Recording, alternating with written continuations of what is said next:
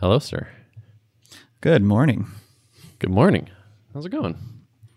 Uh, it's going pretty good. Yeah, it's been a it's been a little while. We skipped last week. I was traveling. Mm-hmm. Mm-hmm. Good to be back on the mic with you. I forgot to cancel two things uh, before I went away for vacation, and uh, they were on the same day. The morning I realized it, both people texted me and said, "Hey, can we reschedule?" And I was like, "Wow, this has worked good out." Good timing. Yeah. So nice. I said yes. Nice. Yeah, so I spent the last week uh, at a lake house uh, with some friends and family. We all uh, got tested beforehand and then isolated and then went up and just did like a, you know, normal humans hanging out in a house thing. Uh, and it was really nice. I, I really enjoyed it.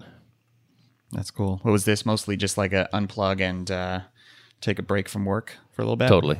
Yep. Yeah, I did. I did very little work. There was this, like this beautiful deck, like overlooking the lake.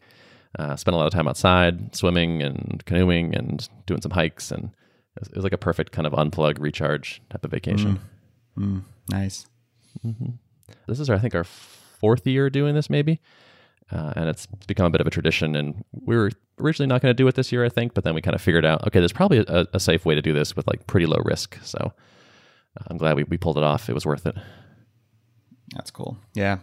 Was the vibe different? Were there a lot less people around in this? in this area, or is this already remote to begin oh, with? Um, it was already fairly remote. It was kind of up in the woods a bit, up in New Hampshire.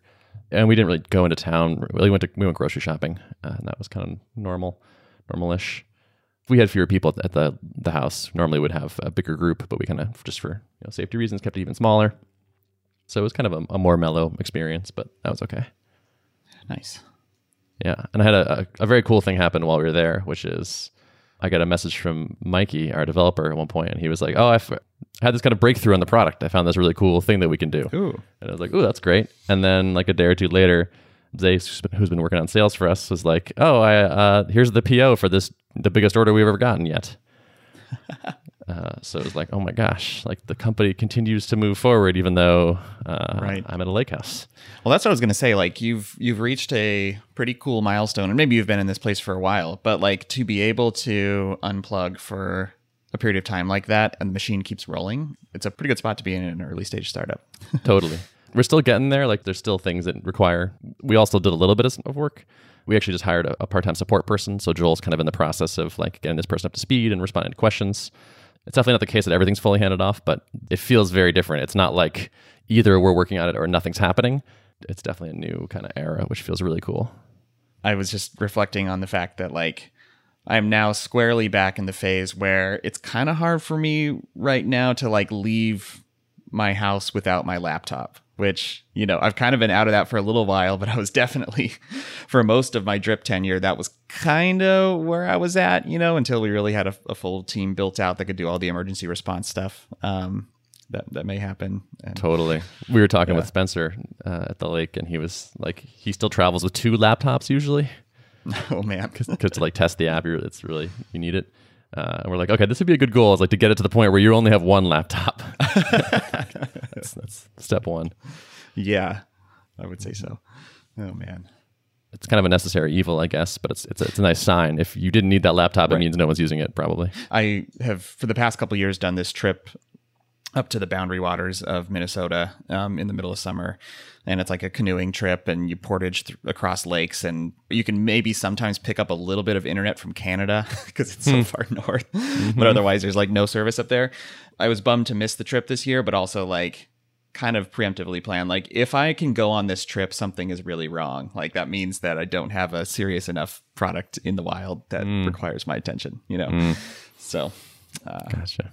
Yeah. yeah. So kind of a good sign. Yeah, I would say so. That'll be one of my goals. You know, once I launch, like, and get to kind of default a live status, it's like, um, yeah, how quickly can I get to the position where I'm not always tethered to my laptop? And that's one of those like quality of life bits that I probably should have worked on sooner at Drip, and probably contributed to a little bit of burnout. Just the fact that like, and and if nothing else, annoyance from my spouse. You know, mm, like. Mm-hmm. Can you leave and not bring that thing with you for once? Right. so, oh, it yeah. seems like Drip is was probably way more operationally intensive than oh, yeah. most for web sure. apps would be. For sure. I did have a moment.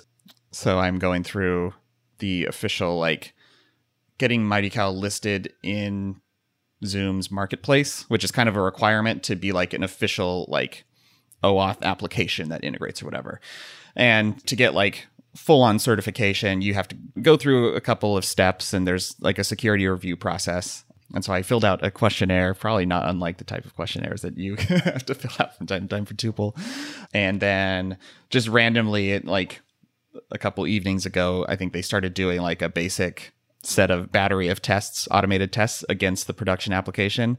And I started getting like, you know, random exception notifications, like attempting to put a null byte in an email address field and all that kind of stuff. And like, that was a little disconcerting. I was, you know, having a picnic with friends and looked down and like my phone's uh. blowing up. But it was all like, I think it, it actually passed the test, you know, it's like nice. Threw exceptions in the right places and stuff. But I was like, ah, oh, this brings me back. Kind of some nice like uh, free Q A right there. Yeah, right. A little pen test. They came back with one little thing. They're like, can you disable T L S one point oh, one point one on your S S L setup? And I was like, oh, if that's the only thing you come away with, then that's pretty good. I feel sure. Good, yeah. You know? Nice. Yeah. So are you in the store then? I think by the time this episode goes live, I expect to be fully, you know, I'm like pretty deep into the process at this point. So cool. Yeah. Yeah. Nice. Yeah. So what's the what's the overall status of in MightyCal land then? What's going yeah, on? Yeah, I was just I was just remarking to you before we before we started recording that like it's been, you know, two weeks since we recorded, and it feels like I should have more to report on, but really it's been it's kind of been more of the same, like invite invite some more people, onboard them, get a bunch of feedback, and then start like incorporating the feedback and, and iterating. And I still feel like I have, you know, like pretty clear direction on my next couple of weeks at least on what's most important to build, which just feels good. I can kind of you know, turn off that part of my brain that's like always trying to analyze, like, am I working on the most important thing? And just feel confident that like, yep, I am, because this is what people who are currently using the product need.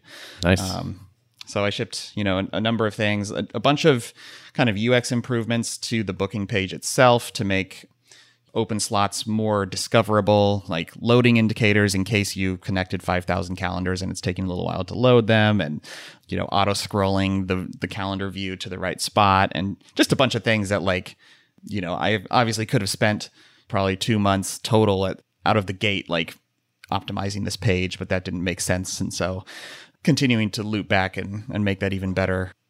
That feels good to get that in a place where it's like starting to really feel um, like a really smooth experience. Nice. Are people booking appointments? Yeah, it's it's working. And so far, feedback's been good. A couple people have passed along like complimentary feedback from their their people who have scheduled using their link. So it's good. Yeah. Does that interest you as like a, a metric, like a North Star kind of metric? Like how many things were booked via MightyCal this period?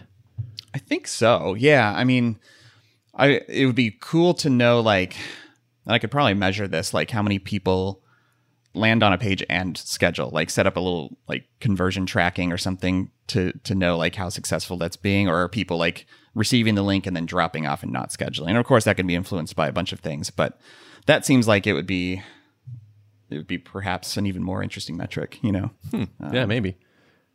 That's that feels like kind of like a fine optimization kind of thing where it's like, okay, like really dial that in. But I'm just just as like a, is the business beginning to to work? Like not call or like uh, not calls. That's too full.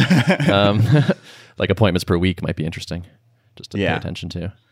No, that's true, because then yeah, it, like presumably if someone's if people are using their booking links, then that means the person is getting deriving value out of it, right? Because that means it's working for them. So. Yeah. Is there like a dozen people on these days or something like that? Like, yeah, I think there's about ten people actively using it right now. Um, cool. Yeah. And you yeah. did say you were like charging people, right? Yes. Yep. They're paying, nice. paying customers. So cool. So uh, I, I think this phase is actually, like I've said before, like really fun where it's like there's there's sort of critical things missing and everyone says like, we need X. So it's like, okay, I know what to do. Yeah. I'm going to go build X. Yeah, no, I it, it is, and it gives me yeah, like I've so like it's peace of mind. Like I can lay out my week and just start punching down the list, and I, it feels productive to to check these things off. And I can always email somebody after I finish something and be like, hey, this thing you wanted, I shipped it, and they can be like, oh, hey, that was fast, and you know, mm-hmm. it feels good.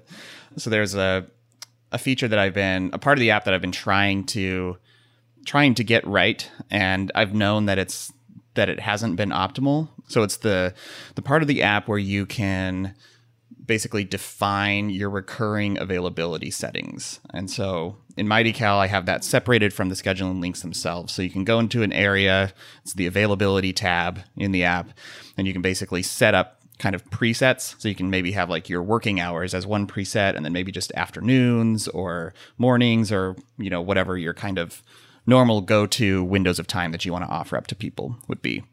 And on this page, I have the calendar view there, so you can preview what your availability um, settings for that for that preset are, and you can quickly see at a glance, you know, am I available at all, or is there like basically nothing available, and do I need to widen it?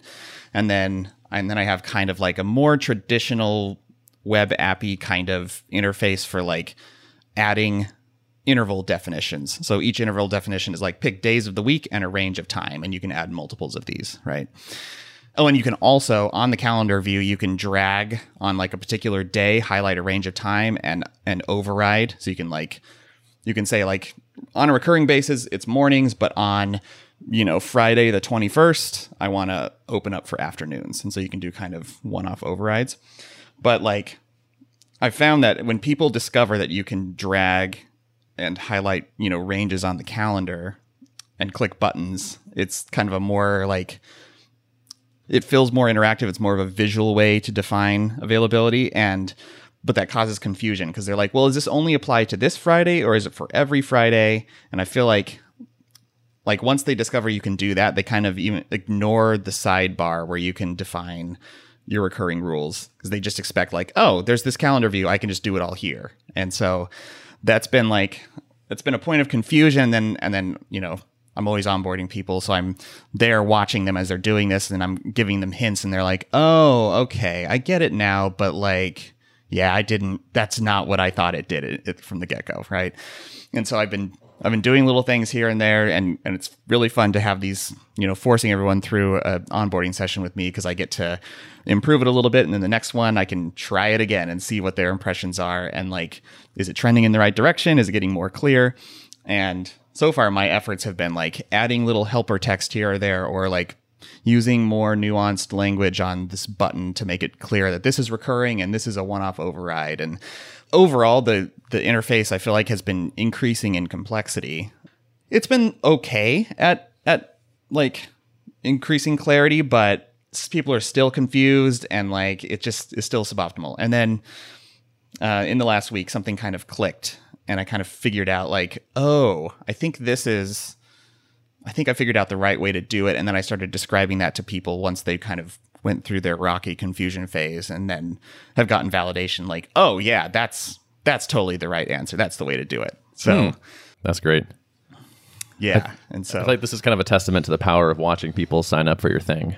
Mm-hmm. Like, you might not have realized this confusion was there if you hadn't seen people struggle with it. Yeah. Exactly, exactly. And like, so basically the, the right solution is kind of a calendar view, but not, but like an abstract calendar view. So there's not specific days. It's just, you know, Sunday through Saturday, and the days of the week, or in the times of day on the, on the left. And then, you know, still like you can drag a range and open it up, and then you're just defining recurring rules basically on this kind of abstract calendar. And then if you want to do overrides, you can flip over to like a preview tab, and you can see your actual calendar events, and then you can go and override on specific days. So kind of getting rid of the little like check boxes for days of the week and type in times. Um, someone remarked like, this feels most like Calendly to me, like hmm, this part yeah. of your app, and like, I don't like it. So um, yeah, so yeah. It's like more of a visual model where everything happens on the calendar. Yeah, exactly. Yeah. yeah. That sounds good. Yeah. So I've been, that's on my list to do this week, and hopefully I will be able to knock that out uh, today and tomorrow. Does this feel like the, I mean, apparently this is the, the highest priority thing. Like, is it the, the biggest blocker for people or getting users or something like that? I think it is. Like, yeah, I've, I've batted this around in my mind a little bit. Like, this is, this is just a U X improvement. Like, you can, it's not changing what you can actually accomplish, but it's making it easier and more intuitive for the user. And I do feel like, you know, if I think about you know, say in a month, if I wanted to start inviting people, like batches of people, and send them through self-guided onboarding without me holding their hand, which I do want to drive to. That is a, my next milestone. I'm driving towards that. You know, would I be okay with people running through the old experience on this on this interface? And I think like this is a must-have for that next milestone phase. Got it. And that makes sense. Yeah, and I want to see tr- trending in progress. Like ideally, my demos get less and less hand-holdy. I think by the end, I want to get to the point of like inviting someone to onboard and I don't give them any kind of demo of the app at all. It's just like, all right, hey, share your screen, sign up for the app, and let me watch you, you know, walk through it. And they should ideally be able to like get everything set up without my assistance. I think that'll be, that'll know when it's like ready for, uh, to open it up to people. So mm-hmm. Cool. I was thinking in my head of like, how you also need to be doing like marketing and all this. Um, you have yeah. a million priorities, I'm sure. There is that nice thing where like people are sending your link around as they use your product. Yeah, totally. So, yep. I mean, not to say you won't have to do marketing, but you will have that kind of a little bit of built-in virality mm-hmm. there, which is which is handy. Yep, absolutely. Yeah. That might make the burden a, bit, a little bit less. Yeah, yeah. And that is that isn't always a consideration, like when... How do I divide my time up as a solo founder, and when's the right time to start, you know, thinking about getting help on certain areas from mm-hmm. either contractors or employees? Like always, always weighing that in my mind. But totally. Well, you've got that all that V C money just in yeah, the bank. Jeez, that huge seed round. So uh-huh. yeah. Are you supposed to hire immediately? No, it thankfully does not come with that mandate. Okay, that's good. Yeah. Uh, speaking of hiring, so I've been noodling this idea, and I wanted to kind of just run it by you. This is just like a this is in the idea phase, like figuring, just just thinking about stuff more than a concrete plan. So I was thinking about this quote, uh, which is something like, um, "You companies tend to ship their org chart," or I think it's usually phrased as like, "Don't ship your org chart." So it's like if you if you're building a product. The user just wants it to work really well and have all the pieces feel coherent and fit together nicely. They don't care that you have a front-end team and a back-end team, or like this is the billing team and this over here is the whatever team. Like they don't want to know. It shouldn't be obvious in your product. It should feel like one thing, which I think is kind of interesting, an interesting observation and, and advice. And that kind of led me to like what what is the Tuple org chart and what does that mean and, and what do we want it to look like? And I, I started thinking about it from the other direction, which is like, what could we change about who who works here and who we hire that would have positive impacts on the business? And one thing I was thinking is, imagine something like a head of trial conversions. So like right now, the Tuple trial conversion rate is like low forties, and it's been low forties for, for a while. So that we, we sort of bounce around there. And I think that's kind of low-ish, and it's not surprising. Like we kind of have, it's there's a, a fair amount of work to get like the app and you know going and installed and then downloaded, and you can't do it alone, so you need to have somebody else involved. And so we have some some barriers and some some difficulties about it, and we haven't done a ton of work on it. So I think that number is quite soft. But like a ten percent conversion rate, like a, going from forty to fifty, is, I mean, you know, millions of dollars probably in a year. It's like, well, that seems stupid to not have a part of the org chart where someone is thinking about that. Um, yeah. It's like, I, I almost couldn't think of a more direct, like, if we hired a person here and they had a big impact, how quickly would it cause positive things for the business? And I was like, right. I mean, I couldn't, yeah, I don't know if I could, I could do better than that. Hmm. Interesting. Yeah. And then the question becomes, like, what are the skills of this person? That's exactly right? Like, what I wanted to talk to you about. Yeah. Because because it like if you think about the areas that influence this, I mean, design, for one thing, just mm-hmm. is is visual. Are the visuals supporting, uh, visual aspect of it supporting, you know, in- increasing trial conversions? It's copywriting, right? Um, email sequences and stuff like that, in-app messaging. Right. Um, and like and so then, changes to the app. Like, yep. The Mac app would need, like, for one person to do this, they would basically need to be you. Um, yeah. And there's not that many yous, so right. I think that's probably not going to be the right strategy. Yeah. Um, but I was like, okay, maybe they should be able to program, like, maybe they can like could do Ruby, and so they could at least make changes on the back end and like potentially run A B tests there. Maybe this is a person that we give a budget to, And it's like, you are just in charge of making this number go up. If you want to hire a developer to do some work, if you want to hire a designer, uh, maybe they even just like shape the project, like figure out the tests and the projects, and then we hand those off to, you know, our existing people. But there's someone who is going to make sure it gets done and not be like, oh, we should, yeah, we really should fix this onboarding thing, and we just never do. And that's also the interesting piece to think about, is like, what layer of, like, there's a spectrum of like the lowest level, like individual contributor skilled person. And then there's a person who maybe ties together multiple things. And then there's the person who's more on the managerial tier, where like they don't, they're not an I C themselves, but they know how to like find the right people to do the right things, right? It's like early on, a lot of times you have to skew towards like a generalist who can get their hands dirty and do a lot of the things themselves. But those are also quite hard to find, you know? Right. And then maybe a more mature company like approach is like, well, we can't find unicorns to do all the things, so you have to like build, you have to do company building, you have to find the right, you know, the right people who can find the other people and motivate the right people in the right direction and all that kind of stuff. Right, right? Sure. Yeah. I would say I lean towards the former, I think, right now. Yeah. If we had ten times as much revenue, then yeah, like why not a team of five working on, right, you know, activation? Yep. And also, I think there's, since you're busy, Uh, I think there, there's, um, I do think that's actually, this is kind of a really cool job to me, in that it's like, it's like, it feels like perfect starting a company training, where it's like, you're involved in a critical part of the funnel. You're going to need a wide range of skills. You're going to have to learn how to work with people and run tests and look at data and make um, hypotheses. And it just seems like, it seems cool. Like it seems fun. Like, so, so I could imagine potentially finding someone who is motivated and has some of the right experience, but not all of it, but is excited about the prospect of digging in and learning how to do right. it. Right. So you mentioned like a potential like title for this would be like head of trial activation or whatever.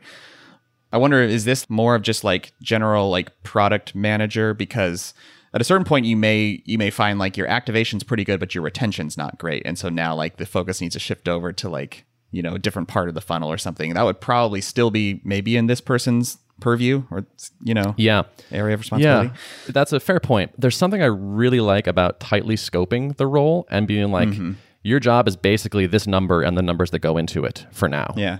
Yeah. So it's not like just the trial conversion rate, but maybe it's like percentage of users that actually install the app, or, you know, there's, there's a few things in the funnel, but like uh, yeah. that, that feed into it.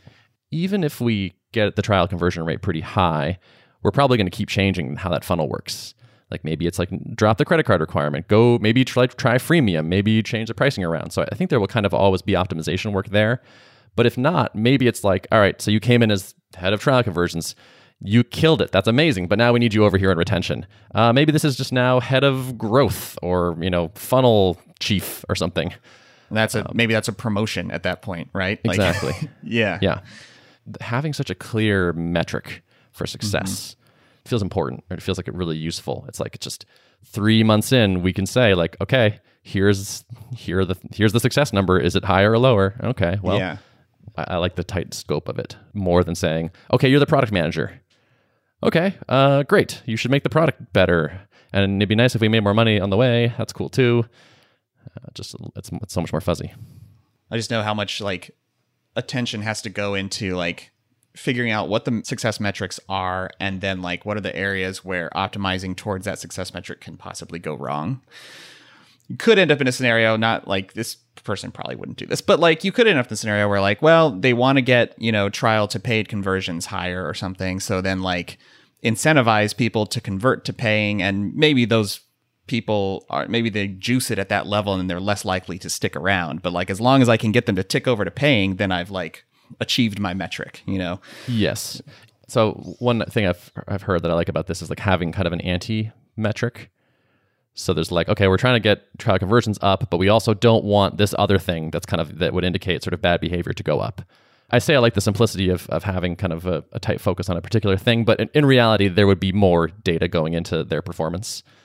If marketing is having a great month, we're going to get more people, more leads in that are probably going to not be as good a fit as our normal. And so I would expect to see trial conversions go down, even if we're doing a good job. So there would be need to be more considerations than just a single number. I think we could come up with a few that give a, pre- and like also make that part of the job. It's like, hey, like you should be maintained, like I want to report on this part of the funnel every week, month, whatever. and let's work together to figure out the best ways to evaluate the how it's performing. I like it. So you think, how far away do you think you are on like open up a rec for this? I mean, I talked to her with Spencer. He was on board, thought it sounded like a good mm-hmm. idea. He was like, mm-hmm. and, and to me, it's like when you come up with a thing like this, why would you not do it now? Assuming there's a, the revenue is there, and, and it is. And even if it weren't, it's like, we think this thing will potentially generate millions of dollars. Okay, well, let's wait six months and then we'll do it later. yeah. Uh, uh, so I don't know. I'm, I'm I'm fired up about it now, uh, but I'm still kind of like talking it over with people, and we'll, we'll see. But I, I could see us potentially trying to find this person. I think I think this will also be a hard person to find. Like I think it's like the the right person will be a little tricky, but there's probably more archetypes that would work here. I don't think anyone's going to have all of the skills, and so maybe there's like it's there's sort of a, a wider. We can cast a bit of a wider net. Yep. Right. Hmm. I like it. Coming with these roles that are kind of defined by, like, have sort of clear success metrics feels like like maybe a good way to go, like a, a nice way to find the right people and also just like make it clear how how it's going. Where, where it's like, we're looking for like a WebRTC expert right now, but also like, what if this person were like the head of latency? Mm. You know? Yeah. Yeah. It's, it's right. Just like, okay, like... your first job is to instrument the whole thing and give us a, some good aggregate number of how Tuple's latency is across the world and yeah. graph it, and let's track it over time. And it's like, oh, well, I have a hunch I know what's going to happen to this number. Right. No, I like that too, because one of the things that we started doing at Drip as like our engineering organization grew, and we we started like instrumenting things. We had like tons of Grafana dashboards that were like showing us all kinds of metrics all the time, right? One of the things that like our kind of more seasoned engineering leaders started encouraging us to do. And at first I kind of pushed back a little bit against this because I I was concerned that it would have us focusing on the wrong things. Like like we were we were looking at like nuanced different like queue performance metrics, and like I, I want to make sure this queue performs quickly and doesn't back up too much. And they kind of encouraged us to like step back, zoom out. They're like, well, what is it? Does it actually matter if that queue backs up and gets a little bit slow? Like, what's the end user impact? And so like we focused on getting our dashboards and on the metrics we were watching all the time, you know, focused more on end user metrics. So it became less about like, is, you know, queue C have a large backlog in it and taking a long time to flush out? And it's more like, well, what's the average time for a broadcast email to send? What's the site latency, and how long does it take for on average for segments to to show up for the user in the U I? So like tying it back to end user metrics, the things that the users actually care about, and driving towards making sure those things are staying within an acceptable range. And then everything else kind of flows from that, you know? So that's where I like that latency piece, because that's like, that's something that users are actually feeling. And then that's of course influenced by a bunch of other things, but that is, you know, probably a really important metric to be watching all the time and optimizing for. Totally. Yeah. Agreed. I, I like that user focus. And like we have like a call quality rating that we collect when people like rate their calls after the fact. And it's no one's official job to make that number go up. And so it, it mostly doesn't. It's it's a good number, but it, it hasn't gone up in a little while because we're just, you know, it's not, it's maybe not the most important thing. It's an important thing, but maybe not number one. And also just like not, it's competing with a lot of other priorities. Um, but when you make user-facing or like user-beneficial metrics someone's job, I, that, that seems that seems useful to me. Maybe this is just an indication that like we need to do a better job of like setting O K R type goals. Like we could hire a general product manager and say, this quarter your job is trial conversions, and next quarter is going to be something else. So, so there's another there's other ways of thinking about this, I think.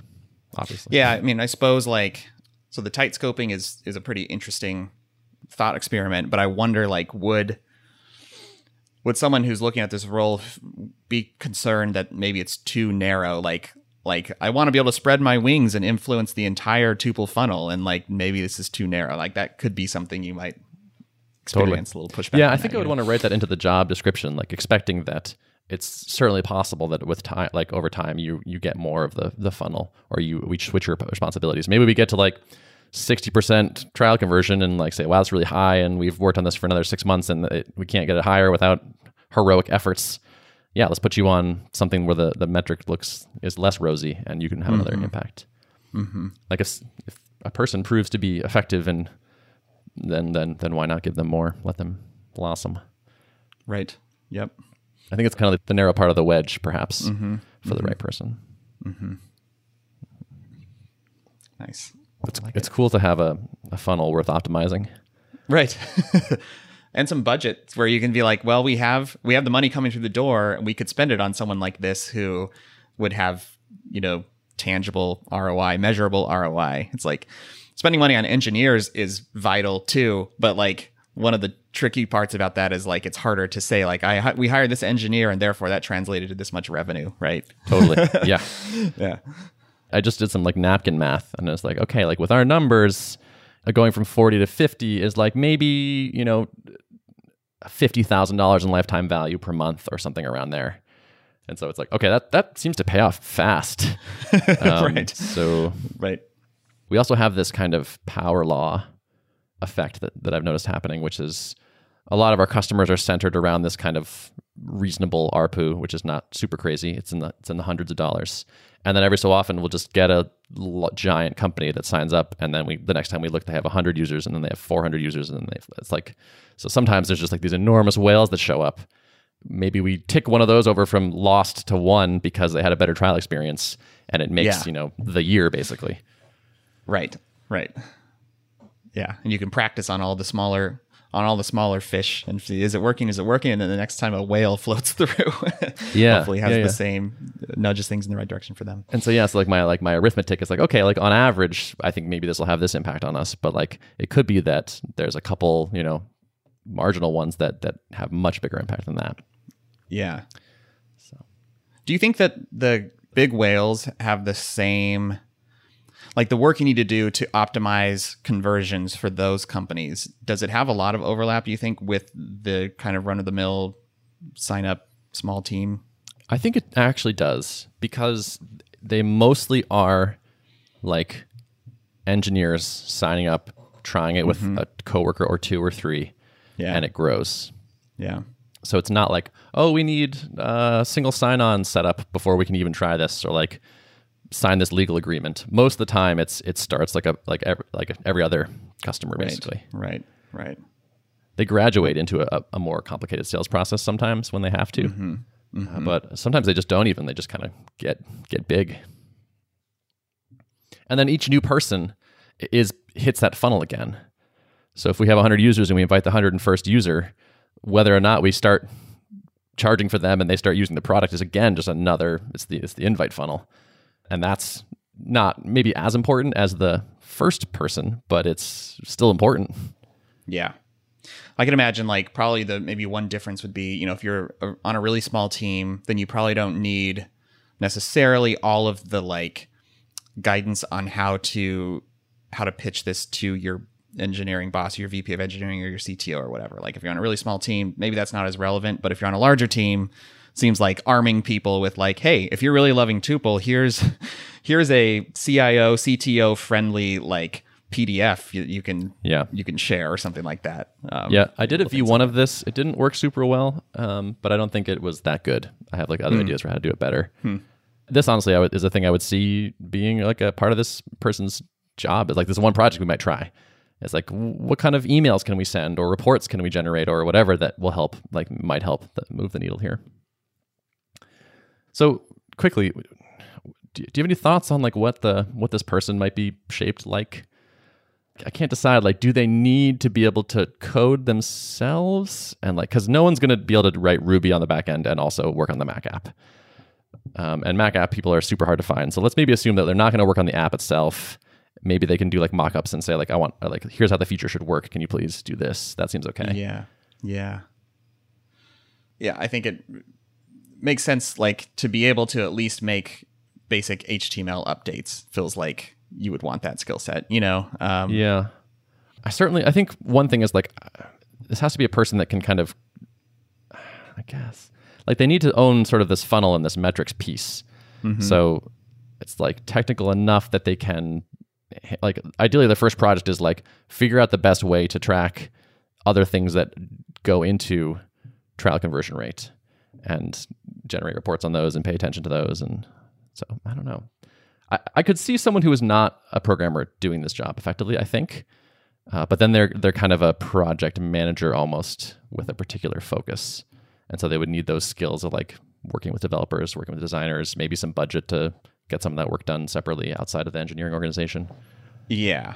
If they can't do their own like H T M L updates for the web, to the website, for example, that's fine. But then they will need to have like at the ready some resources to be able to do that, or else they'll have a really frustrating experience. And like, and maybe it'll be, you know, maybe there's enough slack in the in the on the engineering team right now to be able to slip in some of these like, hey, can you can you build out a couple pages for me and and tweak copy in this way?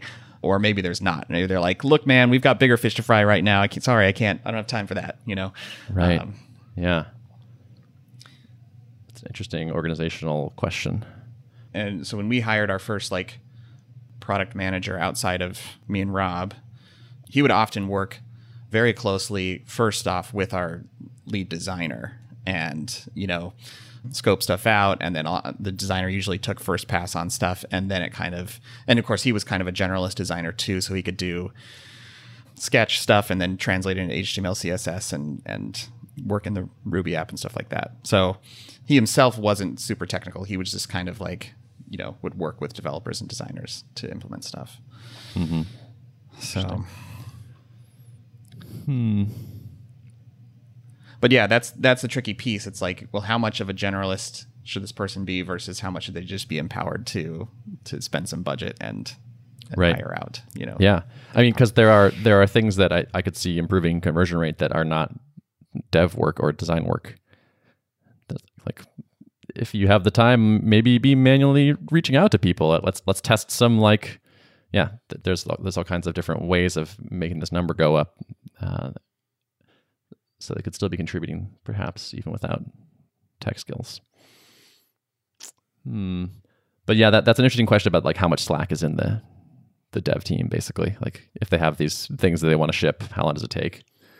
And if they're always waiting on that, that's not as good as if they could do some of it themselves, right? Mm-hmm. Hmm. Right. And it's like them doing some of the work themselves, probably not, it's not scalable and it's not forever, but it's like if they've got some of that, you know, if they... I mean, I feel like this person could be could be anything, any like I C type of role. Honestly, it could be an engineer who's interested in in managing, pro, you know, this process, or it could be a designer. Like, mm-hmm. they're very likely going to have some primary individual contributor skill set that they can maybe bring to the table a little bit. Um, yep.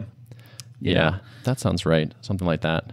Like kind of like a Valve talks about T-shaped people, where you have like deep mm-hmm. knowledge on one thing and then a broad understanding of a bunch yeah. of other, other things. Yep. Yep.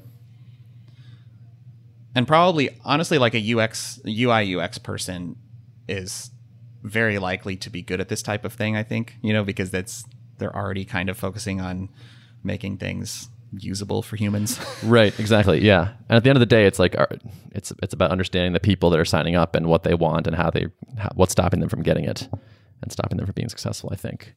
So if you're if you're already used to like interviewing users and watching them use your product and talking to them, that's probably a really good base set yep. of skills. Yep.